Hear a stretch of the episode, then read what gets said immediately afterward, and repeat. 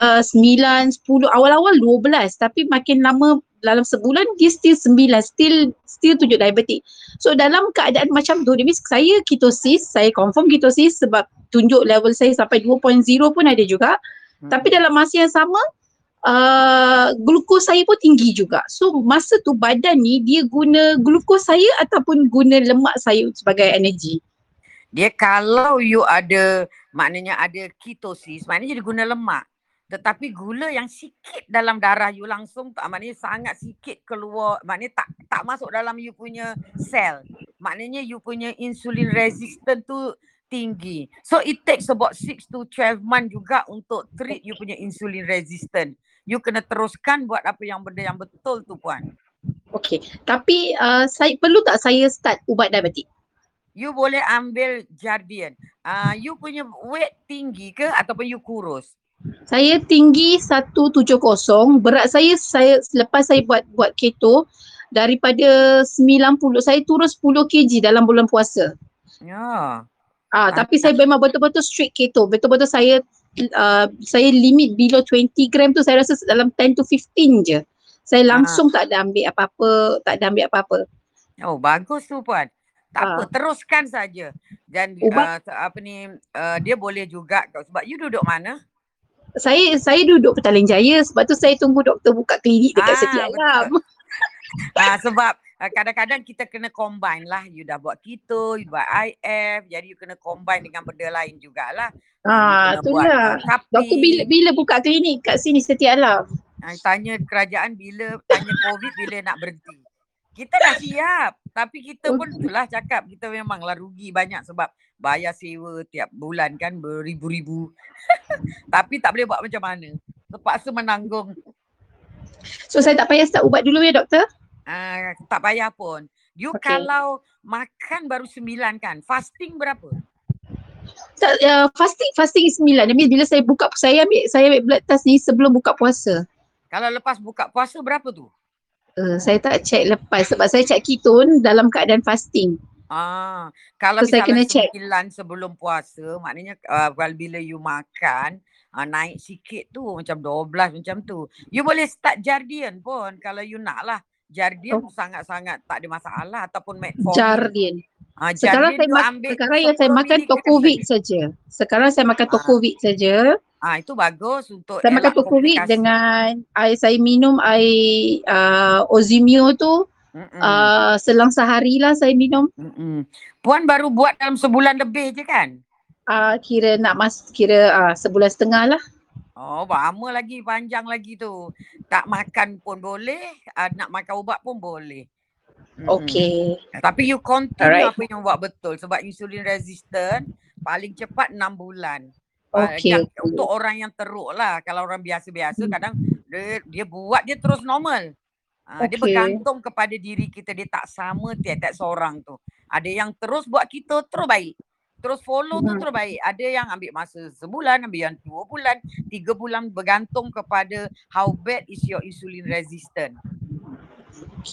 Doktor kalau protein ni memang protein kalau kita check-check dekat apps dia tulis protein tak ada takkan trigger insulin. Ya yeah, ya yeah, betul. Betul. Tetapi so, kalau uh, protein ni kalau badan kita maknanya kita tak cukup lemak, uh, kita tak cukup lemak uh, dan insulin ada dalam badan kita, uh, insulin tu akan ambil protein tu untuk di di apa ditukarkan jadi jadi gula. Uh, oh, that's why kita kena ambil high fat. Sebab bila high fat dia tak stimulate kita punya insulin. Alright. Ha, jadi ya, dia tak akan guna protein kita, dia akan guna lemak-lemak yang ada dalam badan kita atau lemak-lemak yang kita makan tu uh, sebagai energi, sebagai kita punya tenaga lah. Faham, faham. Terima kasih doktor. Ya. Okey, sama-sama. Okey, ada siapa lagi nak tanya? Atau Umar nak tanya? Eh, ada yang nak tanya doktor. Puan okay.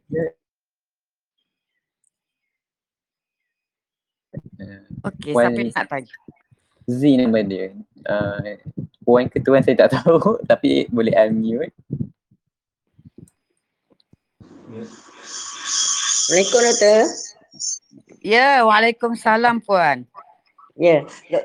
uh, doktor sebelum ni saya ada tanya yang apa saya punya ibu jari tu sakit tu doktor kata mungkin uh, gout. Uh, so hmm. saya nak makan ubat gout tu macam mana? Sebab saya tengok dekat farmasi ada apa uh, suplemen yang ada gambar ibu jari tu doktor.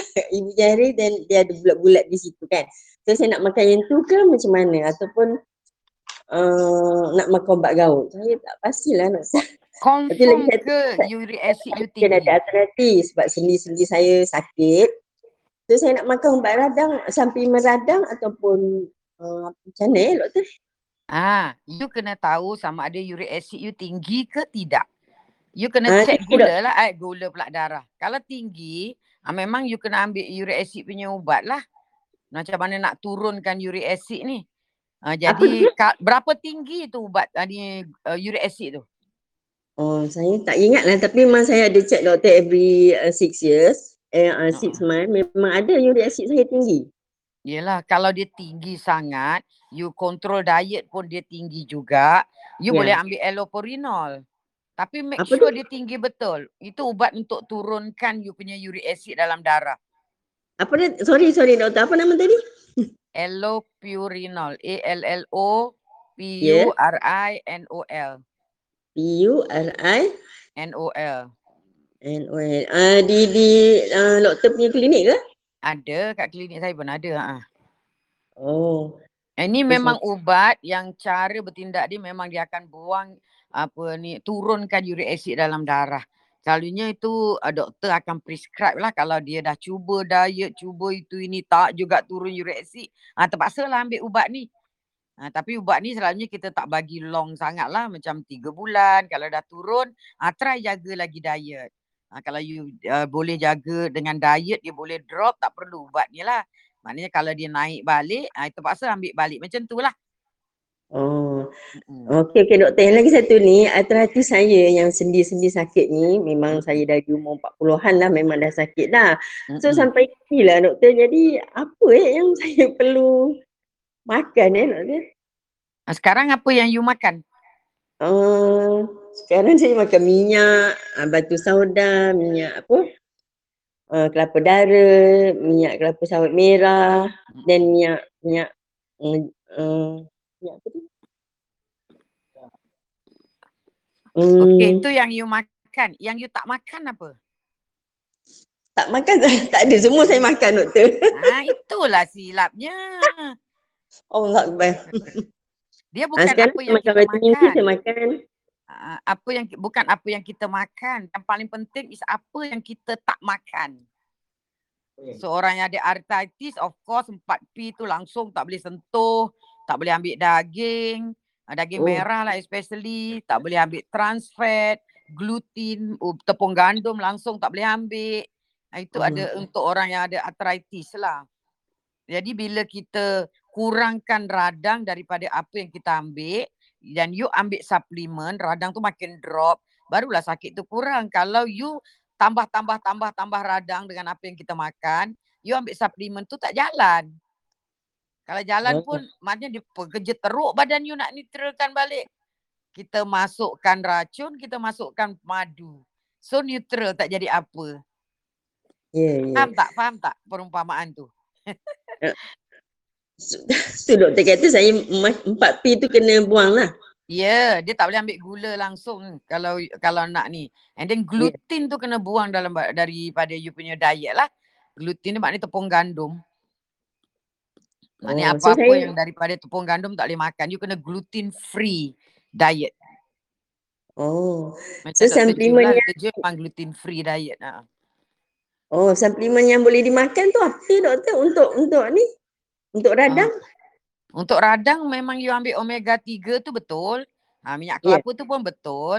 Ha, yeah. Kalau you nak, you boleh ambil apa-apa suplemen yang ada antioksidan, anti radang vitamin C, vitamin E. You tak perlu ambil banyak-banyak pun sebenarnya kalau you dah buat benda yang betul, suplemen tu membantu sahaja. Ha, tapi kalau Dr. Ju lah memang kita orang amin main Dr. Ju ambil Izumio kan. Because Izumio untuk arthritis memang sangat efektif lah. Cuma dia mahal lah. Kalau untuk long term, you ambil apa yang mampu je lah. Ambil omega 3 tu yang you ambil tu pun dah cukup lah tu dah. Cuma oh, apa sekarang... yang you masuk dalam badan tu je yang kena kena kurangkan betul-betul. Kena berusaha betul-betul. Lagi satu orang yang ada masalah arthritis ni juga uh, kena selalu amalkan intermittent fasting lah. Because kita kena bagi uh, apa ni kita punya tubuh neutralkan balik apa-apa inflammation dalam badan tu because puasa is the best apa ni anti anti radang. Ini bila kita buat uh, puasa uh, kita sebenarnya merasakan banyak masalah radang-radang tu sebenarnya sangat banyak kena buang because bila kita puasa dia akan berlaku satu proses dipanggil autophagy. Autophagy ni adalah proses di mana badan kita bersihkan apa-apa yang kotoran-kotoran ada dalam badan kita. Ah, dia akan bers, apa ni makan sel-sel yang elok, dia makan sel-sel yang rosak. Uh, jadi and then uh, apa ni dia punya spare part daripada sel-sel tu dia akan dipakai balik. Jadi apa ni amalkan intermittent fasting. Maknanya kita bagi diri kita uh, buat, buat repair. Selalunya Dr. Ju ajar pukul 6 sampai pukul 10 pagi lah. Yang pukul nak bermula daripada pukul 6 petang uh, jangan makan uh, solid food. Minum air kosong aja sampai besok 10 pagi. Itu adalah satu cara yang paling bagus lah. Yang tak dah dah dibuktikan membantu sangat. Macam Dr. Ju bila waktu bulan puasa oh sehat walafiat. Uh, dia, uh, dia tak macam apa ni maknanya tak serupa dengan orang lain makin letih sebab cara makan dia tak betul kan? Sebab Dr. Ju kalau bulan puasa 100% kita jenis diet kan? Ditambah dengan puasa jadi memanglah sehat. Memanglah tak ada sakit langsung sendi-sendi boleh pergi apa ni nama boleh pergi terawih tak ada masalah.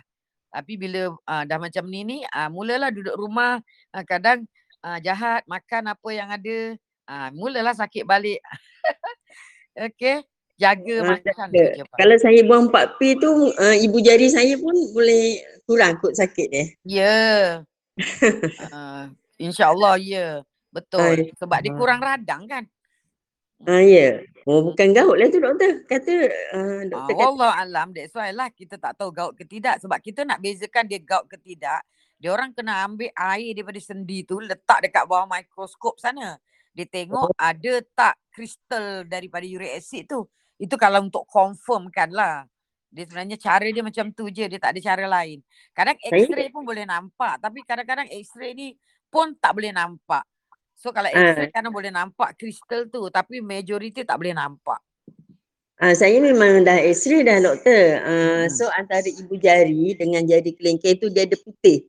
Ah putih-putih hmm. itu jari belah kanan lah. Jadi sebelah kiri tu tak ada sebab dia pun uh, tak sakit. Macam je.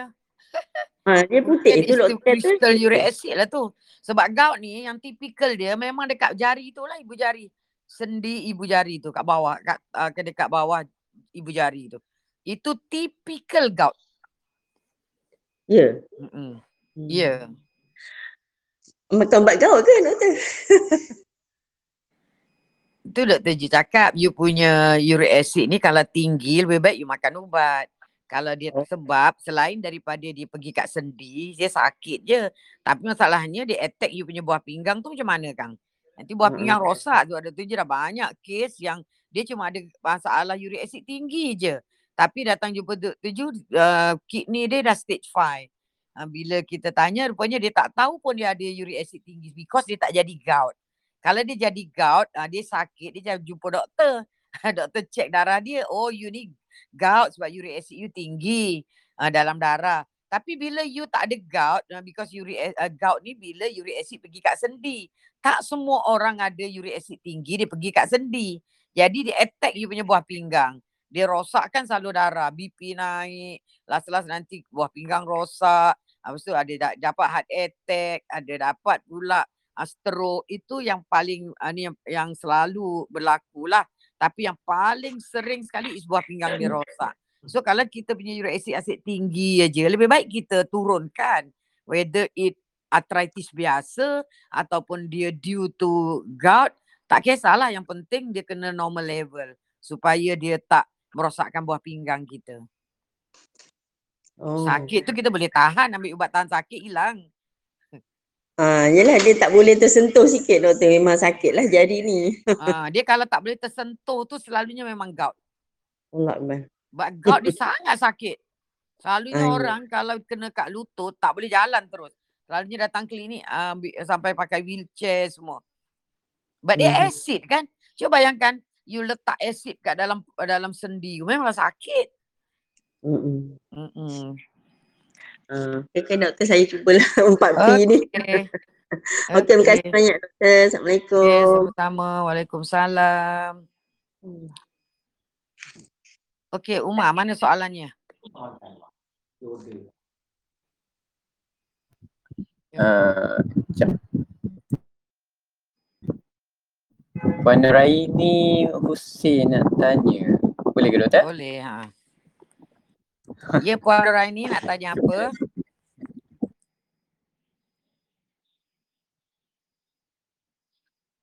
Tak jadi tanya. Puan Raini boleh unmute. Ya, doktor. Ya. Ah, okay. Ah. Saya nak tanya uh, bagi pihak mak saya ni lah. Dia lebih kurang macam yang tadi puan sebelum ni cakap. Tapi dia ni uh, berkenaan dengan kaki dia bengkak kaki di bawah tu kan. Di bahagian buku lali tu bila dia bangun tidur tak sakit. Tapi bila dia banyak berjalan tu dia rasa sakit dan bengkak dia merah sampai jadi uh, teruk lah bengkak dia tu. Lepas tu sampai sengit-sengit dia punya tu. Uh, Lepas tu? bengkak dekat buku lali makcik ni. Dia tengok lah. Dia bengkak dekat buku lali. Maknanya bengkak dekat sendi ni tak semestinya gout. Dia kena cek darah dulu lah puan. Ada cek darah tak? kalau nak tengok cek darah tu nak uh, uh, apa nama cek darah tu? Arthritis study. Arthritis study. Boleh pergi Oh. lab je ke, pergi klinik swasta ke. Sebab kalau pergi kerajaan kan dia tak bagi result dia. Oh, arthritis, arthritis tadi. Ya, ya. Arthritis study ni dia ambil darah, dia akan cek se- semua possibility yang menyebabkan arthritis tu. Bengkak sendi dipanggil arthritis. Atra tu adalah sendi. Itis tu bengkak ataupun meradang ataupun radang. Jadi arthritis ni adalah radang dekat sendi kat sendi. So dia boleh radang kat sendi mana-mana lah. Ini mak mak puan ni dia radangnya sendinya tu dekat apa ni ankle ya eh ataupun apa dipanggil buku lali sana. Ha, yalah betul ankle lah ankle joint. Ha, mungkin dia bukan gout, mungkin dia uh, osteoarthritis sahaja. Osteoarthritis adalah radang sendi disebabkan oleh usia lah. Bila kita usia kita meningkat, Nah, kita banyak jalan sebelum ni. Kemudian dia punya apa ni sendi punya apa ni selalu banyak wear and tear. Kita panggil banyak kerosakan lah berlaku dekat dalam sendi tu. Jadi dia punya apa nama uh, gel dekat sendi tu uh, habis. Jadi bila dia jalan-jalan-jalan uh, dia punya tulang dengan tulang tu bergeser-geser-geser dia bengkak. Nanti kalau dia rehat uh, lama bengkak tu hilang dia okey balik. Lepas tu kalau dia renyah-renyah lagi jalan-jalan-jalan-jalan lagi dia ber- bergeser-geser-geser bengkak lagi. Dia tak semestinya dekat lutut dia boleh pergi beli uh, pergi kat mana-mana. Kalau you tengok kadang-kadang ada orang tua yang tangannya bengkok-bengkok tapi dia tak ada sakit apa. Ha, itu adalah osteoarthritis. Dia ada kena mengena dengan genetik jugalah. Maknanya memang genetik you ni apa ni memang apa ni senang dapat osteoarthritis. Contohnya eh ada orang tua yang bongkok sabut, ada orang tak bongkok kan. Itu pun bergantung kepada genetik juga. Maknanya memang genetik dia ni ha, dia punya apa ni nama tulang tu lemah. Ha, bila dia tua ha, dia senang kolaps. Dia kolaps dia dapat bongkok sabut. Orang panggil bongkok sabut kan. Ha, itu juga apa ni adalah osteoarthritis sebenarnya. Bila berlaku dekat tulang belakang dipanggil spondylosis ataupun dipanggil maknanya spine tu. Antara spine tu dia ada joint kat situ. So joint tu yang bengkak. Yang ni ramai lah orang ada. Biasa orang yang uh, dah berusia selalu sakit pinggang. Uh, itu sebab uh, dia punya tulang belakang tu dah mula reput. Uh, jadi bila tulang dia reput, uh, dia punya apa ni dekat sendi-sendi dia tu dah mula uh, bergeser-geser. Kadang ketuk ketak ketuk ketak. Itu yang dia jadi sakit. Uh, later dia akan uh, mula apa ni kadang-kadang dia kemik dia menyebabkan uh, tersepit urat saraf yang lalu dah mula sakit tangan lah kadang sakit kat kaki lah sebelah maknanya dia dah ada mula ada uh, apa ni ada tanda-tanda ada saraf tersepit disebabkan oleh masalah tulang belakang tu. Jadi mungkin mak puan ni is either uh, gout ataupun apa ni mungkin dia just osteoarthritis biasa sahaja. Maknanya bila macam orang macam ni uh, dia kalau nak jalan dia kena pakai ankle punya ni lah. Maknanya dia kena pergi dekat farmasi beli yang sarung lut uh, ni sarung kaki tu. Sarung kaki yang khas untuk protect dia punya ankle. So dia bila jalan-jalan dia kurang pergeseran, kuranglah bengkak tu. Okay. Ya, ya. Ya, ah, betul doktor. Nama nenek saya pun dia macam tu juga dia. Dia pun uh, tak ada sakit uh, macam mana darah tinggi. Cuma dia, dia lama-lama tak boleh jalan. Dia sakit kan. Umur dia uh, berapa dia, tu? Kalau uh, mak saya tu 60 lebih dah lah. Tapi nenek Umar saya tu. Lebih mana pula tua? 60 berapa tu? 64 lah macam tu. Tapi dia punya uh, kaki dia sampai bengkok. Sampai macam jari dia tu kan. Sampai bengkok. Uh, maknanya menyebabkan dia rasa uh, nampak lain lah dengkut-dengkut kalau jalan tu memang uh, berdengkut-dengkut lah. Lepas tu buat investigation dulu lah, buat investigation dulu. Ambil okay. darah dulu. Uh, buat x-ray uh, juga das- tengok apa ada kat dalam tu. Uh-huh. Uh, kalau dapat investi- uh, investigation tu lepas tu makanan tu ada kena makan suplemen ke macam doktor? Uh, kalau untuk sendi, selalunya kita bagi glukosamin tu lah sebab dia tak ada masalah apa ni kencing manis kan. Tapi yang paling uh, paling bagus sebenarnya ambil konsaf. Konsaf ni adalah dia uh, suplemen yang selalunya ada kat farmasi lah ataupun dekat apa ni, apa ni dekat klinik-klinik dia ada jual lah.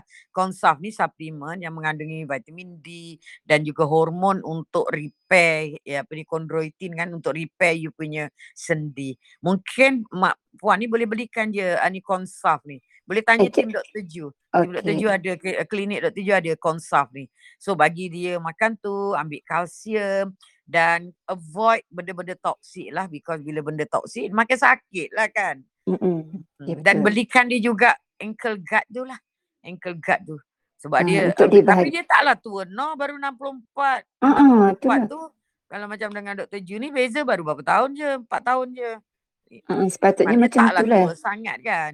Dia boleh mm-hmm. boleh lagi tu. Cuma kena full investigation lah. Cari punca, kemudian eh cari apa diagnosis dia. Kalau diagnosis dia semua normal, maknanya dia memang just osteoarthritis je. So you bagi dia konsaf, kalau you nak combine konsaf dengan glucosamine pun boleh. And then sebab dia tak ada kencing manis tak apa. And then you hmm. boleh bagi dia kalsium, macam tu je. And then avoid toxic food tu. Okay, macam okay. tu ya. Okay. Terima kasih doktor. Okey, sama-sama.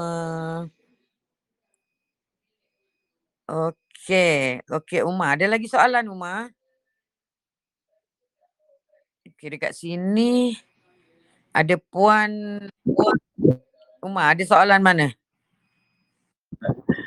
Ya, ya kejap doktor ni ada orang tanya puan Sofia. The raise hand.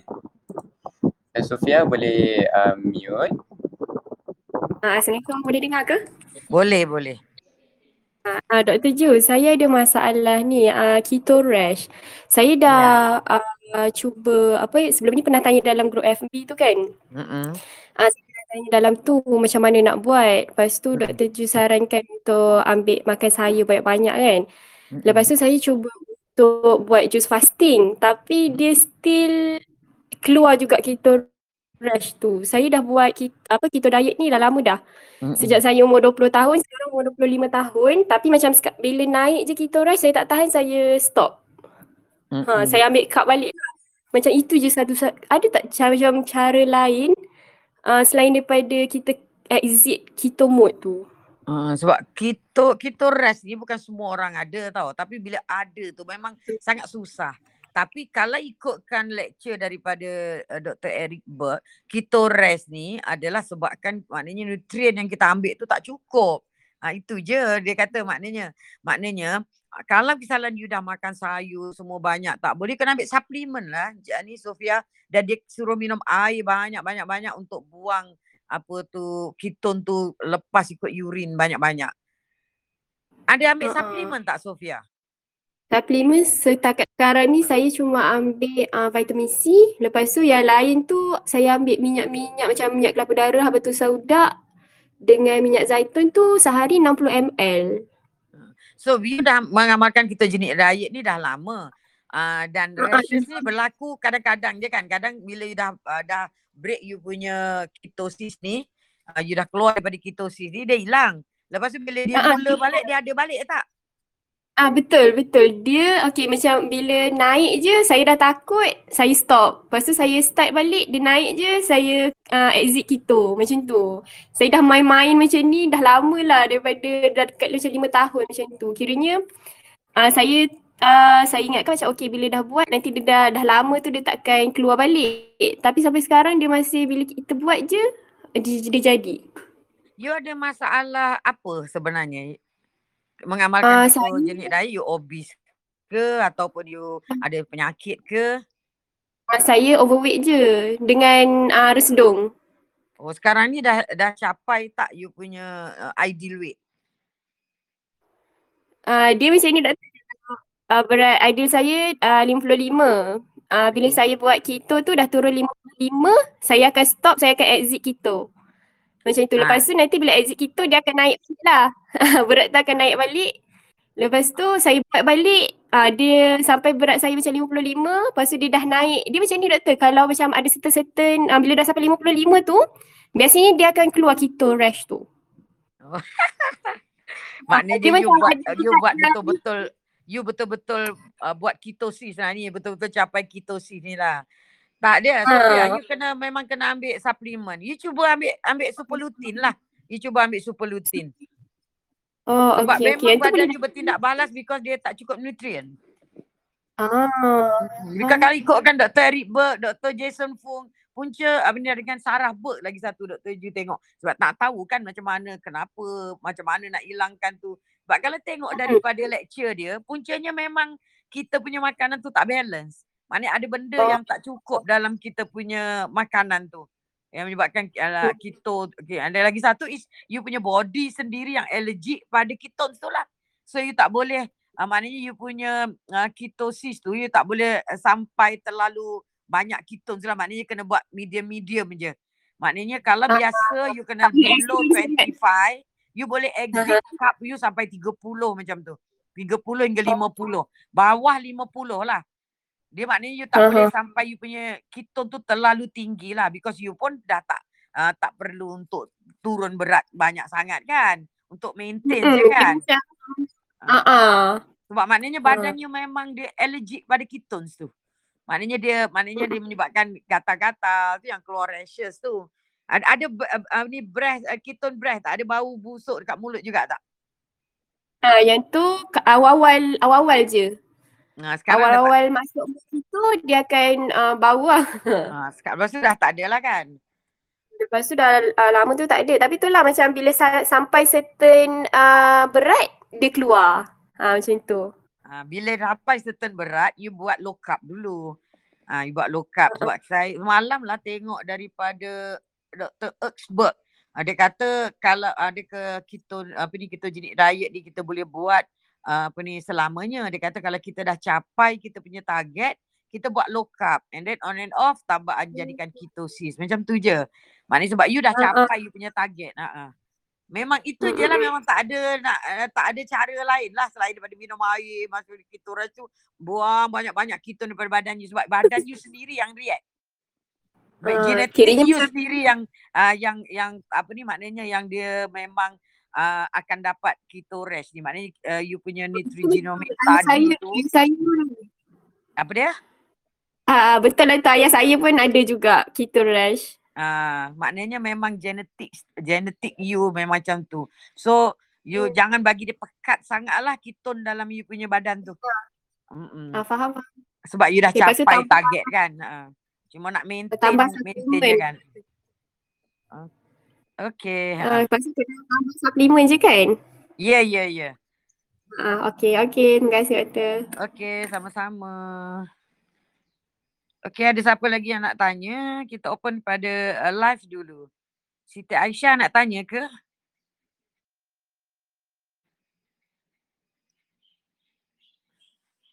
Kalau tak ada yang tanya, Oh, uh, Siti Aisyah. ya. Yeah. Ha. Puan Siti Aisyah boleh unmute.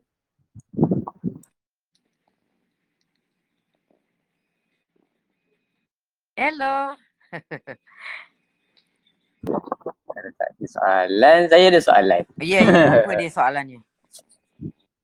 Soalan dia, uh, nak tanya kenapa masih sakit dekat ulu hati selepas minum air coklat Kito Bosta tu. Minum selepas makan, malam tadi paling lama 3 jam masih sakit. Mohon pencerahan. Saya tak minum banyak lagi macam tu lah. Dia kata dia kalau minum Bosta coklat tu dia rasa pedih ulu hati. Kenapa tu doktor? Dia memang ada uh, yang yang pertama nak tahu dia memang ada gastrik ataupun tidak. Kalau dia memang ada gastrik uh, dan dia bila dia minum tu sakit perut, maknanya dia memang tak boleh tak boleh tolerate dengan uh, sama ada dengan uh, minyak kelapa dalam tu ataupun dengan koko dalam tu lah. Maknanya dia tak boleh tolerate because uh, Teju selalu cakap kita punya genetik ni tak sama. Uh, kita kalau kita tengok bila kita buat nutrigenomic study dia, dia uh, kita boleh tahulah sama ada kita ni boleh tak makan benda ni benda ni sesuai tak untuk kita. Jadi kalau benda tu baik untuk semua orang tak semestinya baik untuk kita. Uh, jadi mungkin apa ni encik ni mungkin dia ada ada mungkin dia tak boleh tolerate benda tapi wallah alam lah. Mungkin Google bukan sebab dia tak boleh tolerate mungkin dia memang dah ada underlying uh, gastritis dalam tu. Uh, so kadang-kadang orang yang ada gastritis ni uh, dia juga ada masalah tolerant dengan coklat ni juga. Tapi jarang lah. Mungkin dia boleh off dulu kemudian cuba balik Ya, kalau ataupun dia rawat dulu masalah gastritis dia, kalau dia ada gastritis, rawat dulu gastritis dia, kemudian gastritis dia dah okey, baru minum benda ni. Ha, sebab apa ni apa ni kadang-kadang uh, puncanya adalah apa ni memang you memang dah ada underlying gastritis dalam tu. Okey. Sebab benda ni dia boleh boleh orang lain pun boleh minum. Maknanya kalau dia tak boleh minum, dah beli banyak lagi, uh, boleh bagi dekat wife ke, boleh bagi dekat anak ke sebab dia budak pun boleh minum uh, uh, bosta uh, uh, ni koko ni. Okay. Oh, so kira dia macam tolerance pada coklat tu lah. Kemungkinan besar. Ataupun mungkin dia memang ada underlying gastritis. So dia kena uh, apa ni rawat masalah gastritis dia dulu. Kena follow Dr. Ju punya LGS seminar ni 19 hari bulan ni. Ah, okay, okay, faham, faham. okay, ada lagi soalan? Okay, Puan Aisyah ada nak tanya soalan ke? Boleh unmute. Assalamualaikum. Ya, Waalaikumsalam. Uh, saya nak tanya, uh, tak ada tanya apa pun, cuma nak tahu uh, keto tu apa ya doktor? Okey Puan, uh, keto eh. Uh, keto ni berasal daripada perkataan yang dipanggil ketones ya. Ketones ni adalah satu apa ni adalah satu bahan hasil daripada pemecahan lemak dalam tubuh kita. Maknanya uh, lemak uh, bila apa ni yang ada dalam tubuh kita ni bila gula tak cukup dalam badan kita, badan kita akan gunakan lemak sebagai tenaga. Cara dia badan kita akan pecahkan lemak dalam badan kita ni dan lemak tu uh, dipecahkan jadi satu bahan dipanggil ketones ketones ni akan menggantikan gula dia sebagai tenaga. Maknanya hidup kita ni setiap hari kita uh, kita dominan ataupun kita biasa guna gula sebagai tenaga. Gula uh, masuk dalam sel, dalam sel dia masuk dalam satu kilang dalam sel namanya mitokondria. So dalam mitokondria gula tadi di-convert, ditukar jadi ATP. ATP ni sebenarnya tenaga yang macam minyak petrol lah um, kita yang kita gunakan apa ni untuk buat tenaga untuk jalankan kereta. Yang ini adalah tenaga untuk kita jalankan tubuh kita. So kalau gula tak cukup dalam badan kita, uh, contohnya kita biasa kereta, jalankan kereta pakai petrol. Bila petrol tak ada dalam badan kita, dalam dunia ni, apa kita buat? Kita nak preserve petrol tu. Mungkin untuk kita buat apa ni uh, tenaga elektrik ke kereta ni taklah taklah sangat-sangat dia berguna apa ni uh, macam uh, sangat-sangat penting sangat pun kalau misalnya kat dunia ni tak ada petrol kan. So apa yang berlaku adalah uh, kita cari cara lain macam mana nak gerakkan kereta. Uh, mungkin kita pakai tenaga solar ke. Uh, macam itulah maknanya kita guna tenaga solar. Sama juga dengan tubuh kita. Bila gula tak ada dalam badan kita, gula rendah, badan kita akan berusaha cara lain nak buat tenaga. Jadi dia akan pecahkan sebab simpanan tenaga kita lemak. Lemak yang banyak so badan kita akan pecahkan lemak dia jadi bahan nama ketones ketones tu akan diambil oleh sel menggantikan gula sebagai tenaga. So proses di mana uh, ketones yang hasil daripada pemecahan lemak tadi digunakan sebagai tenaga proses tu dipanggil ketosis. Uh, jadi keto ni adalah pendek daripada ketosis tadi jadi diet untuk kita dapat reach ketosis supaya badan kita leburkan lemak dia supaya kurus ataupun supaya badan kita gunakan lemak sebagai tenaga sebab kita tak nak gula sebab gula dalam badan kita tinggi sangat. Uh, jadi proses apa ni diet tu dipanggil diet keto. Uh, jadi itulah maknanya maksud keto tadi. Jadi makanan-makanan yang bila kita makan badan kita boleh capai keto uh, makanan-makanan tu uh, kita panggil keto food lah uh, jadi itu je Betul. keto ya yeah. uh, saya dah turun berat badan uh, yeah. rasa macam sekarang ni 55 macam hmm. tu kadang 56 hmm. uh, saya, cuma saya macam nak naikkan sikit tu macam mana ya doktor uh, berat badan tu maintain je dah dulu 60 60 uh, 65 hmm, hmm. dah banyak jadi berat badan ni sebenarnya ada apa dalam badan kita yang bagi berat tu. Pertama dia ada air, kedua dia ada otot, ketiga dia ada tulang, keempat dia ada lemak. Jadi kalau kita nak naikkan berat badan, kita kena tahu apa yang kita nak naikkan.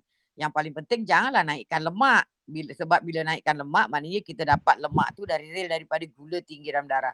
So the first, untuk kita naikkan berat badan yang paling bagus adalah naikkan otot. So macam mana nak naikkan otot adalah kita kena buat workout lah untuk besarkan otot. Itu adalah yang terbaik. Jadi kalau kita boleh maintain uh, tak naik lagi pun maknanya otot kita tak makin kecil. Itu pun dah lagi bagus lah daripada kita simpan lemak. Okay. Maknanya kalau nak naikkan berat badan tu besarkan otot. Jangan jangan bela lemak. Oh, oh, oh, oh. okay, okay, okay. Okay, terima kasih doktor. Biasanya orang buat exercise. Jadi dia orang boleh nak, dia ada timbang yang boleh tahu yang dalam badan you yang berat tu apa. Lemak ke, otot ke, air ke, tulang. So tulang kita kadang-kadang kita ringan sebab tulang kita ringan. Habis kalsium tak cukup, apa tak cukup kan. Ha, maknanya tulang kita ringan, kita dapat keadaan dipanggil osteoporosis. Jadi kita tak nak tulang kita pun ringan. So kena oh. cukup nutrien untuk tulang kita, cukup nutrien untuk untuk otot kita. Kalau otot kita tak besar five pack pun sekurang-kurangnya dia tak lagi kecil lah tapi jangan bela lemak. Yang paling penting lemak cukup-cukup saja untuk insulator, untuk supaya badan kita tak sejuk. Macam tu je lah, cukup-cukup sajalah. Bukan hmm. lebih-lebih lah. Ya, ya, ya. Okay. Hmm. Terima kasih doktor. Okay, sama-sama. Omar dah time's up. Itulah dah tak perasan dah pukul 11 dah. Okey, itu saja untuk hari ini. Terima kasih kepada yang mendengar, terima kasih kepada yang tanya. Uh, diharap semua dapat manfaat daripada sesi hari ini. InsyaAllah kita jumpa lagi besok. Okey, Assalamualaikum. Terima kasih Umar, moderator kita hari ini. Bye. Tak ada hari ini. Okey, bye.